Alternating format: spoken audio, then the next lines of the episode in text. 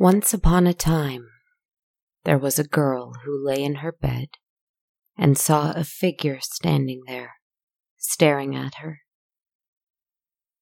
She rubbed her eyes, she twisted and turned. She tried to sleep, and she tried to ignore it, but the figure was still there, despite all of her best efforts to try and convince herself that it was a trick of the mind a play of shadows, an illusion, a lie of some kind. But no matter how hard she tried, the figure would not go away.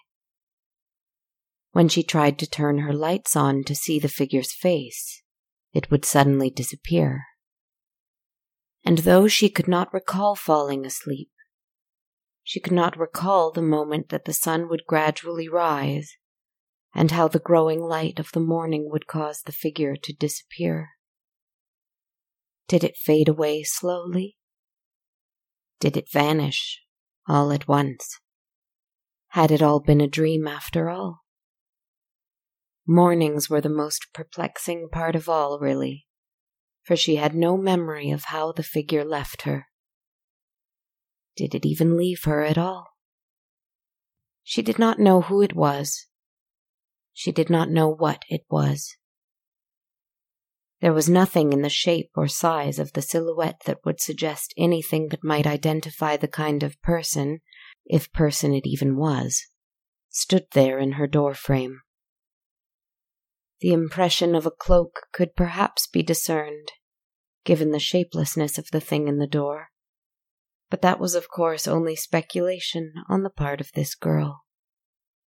It wasn't until she could see its eyes that she started to become a little concerned.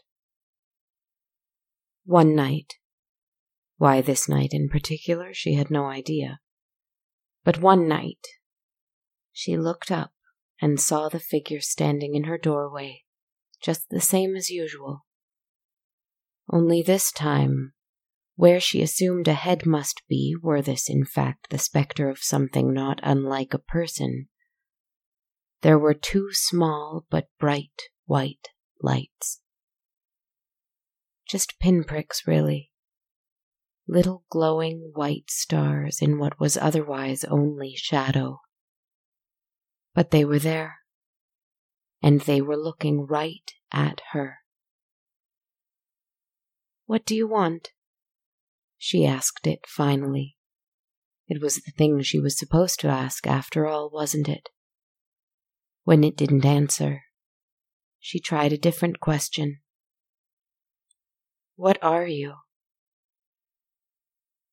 The figure, of course, didn't answer, but it did move for the first time that she could ever see with her own eyes.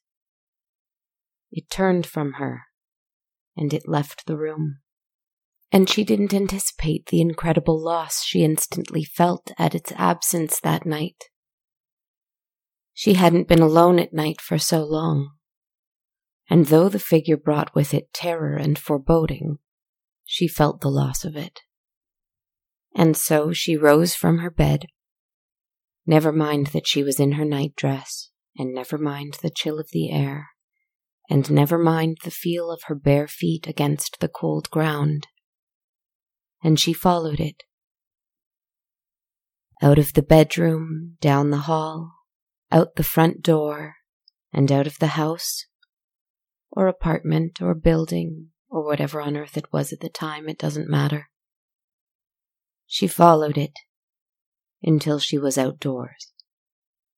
Now, it was the middle of the night and the world was mostly asleep. And if it was not asleep, it was staying indoors, as we must all stay indoors as much as we can in this time. As one tells this story, the thought occurs that this story may be listened to or read at a time when an overall quarantine may be a faded memory, something that is vague and lost to time.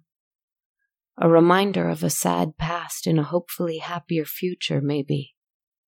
But at this moment, the emptiness on the streets is very much a reality.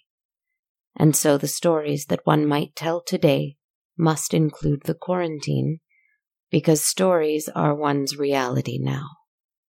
Always.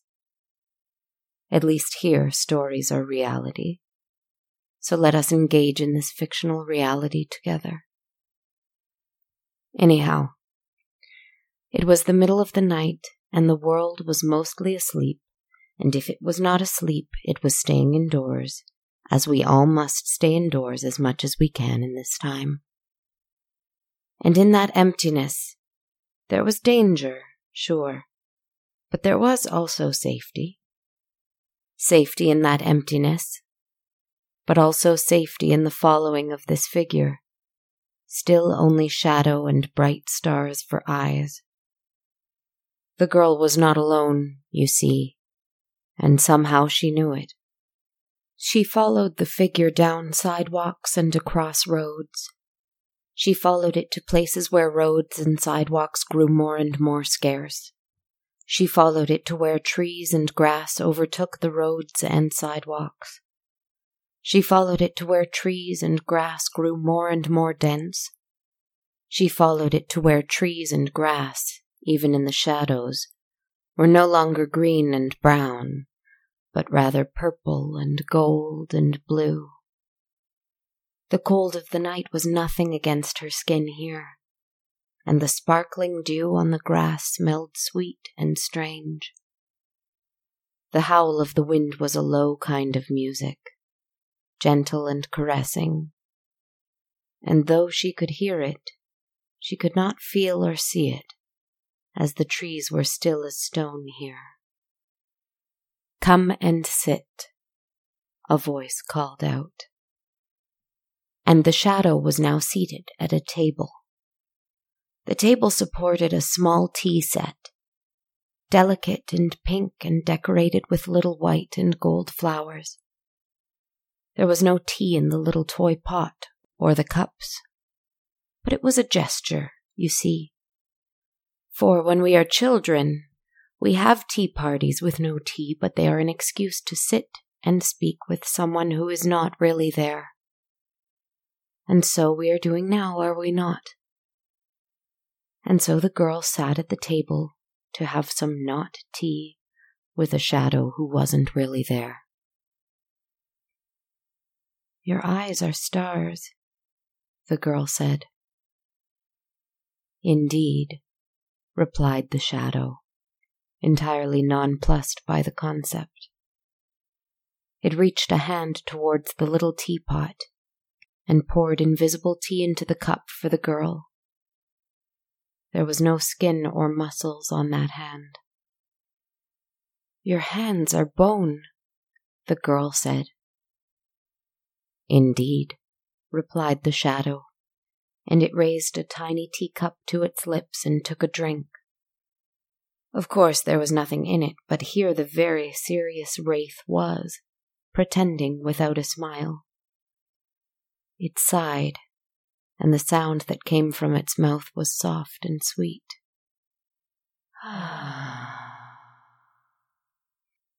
Your voice is music, the girl said. Indeed, the shadow replied, of course. They sat together for a long time, admiring the impossibly beautiful trees and the sound of the wind. They watched as phantoms of smiling lost souls danced in and out of the trees occasionally, and sometimes there was nothing. They observed the moon above them waxing, waning, vanishing now and then, and an incredible number of shooting stars passing by overhead. Finally, the girl repeated, What are you? The figure gently lowered its little teacup. With a musical sigh, it thought for a moment before replying.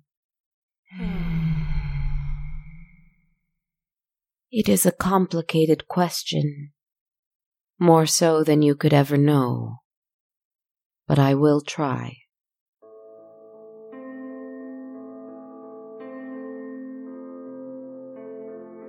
You are awfully tired.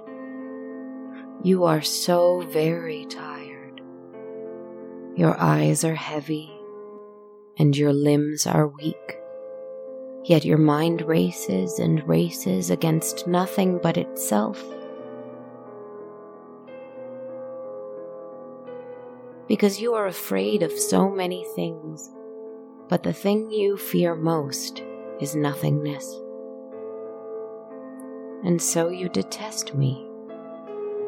You have detested me for a very long time. I have been waiting for you, girl, to sit with me and enjoy my company. I have been waiting with an empty table just for you. I have been nothing but gentle. I will be nothing but gentle. And I will always wait for you to join me. The girl trembled a little. You are not death, are you? she asked. I don't think you are, for I have seen death's face. It is a handsome and terrifying face, with shark's eyes and shark's teeth. Death has great black wings that long to wrap me up in them and never let me go. The figure sighed again. Hmm. No, I don't think you know that for certain. I think you made that up. The girl laughed and wept. Certainly, yes, I did. The figure continued. But that is not me. Not now, anyway. Not tonight. And it leaned towards her.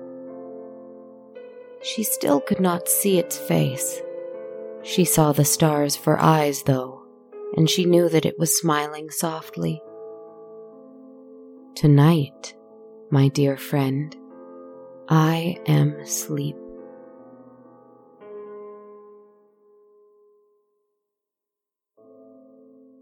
And I know that you detest me even now. Yet I do not know how to change that other than to show you that I am your friend. I am rest. Will you not join me?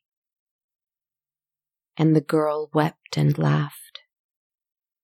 How can I join you?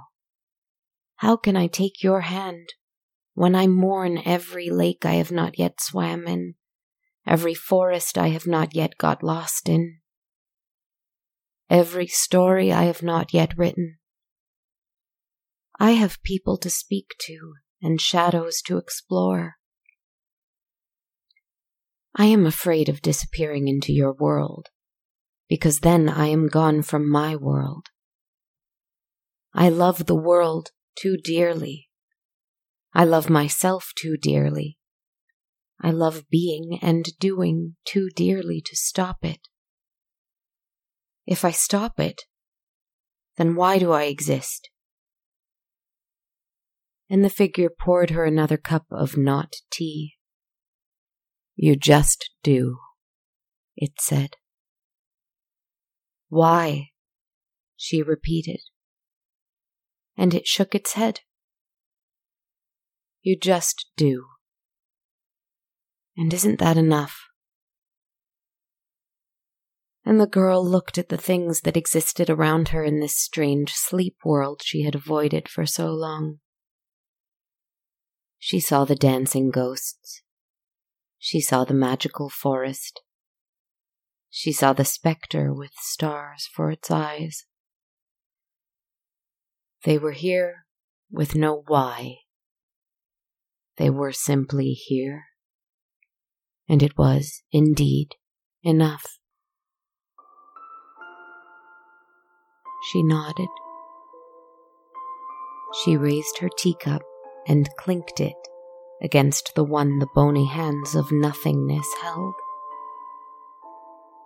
And she took a sip.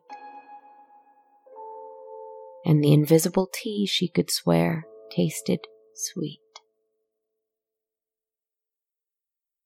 The end.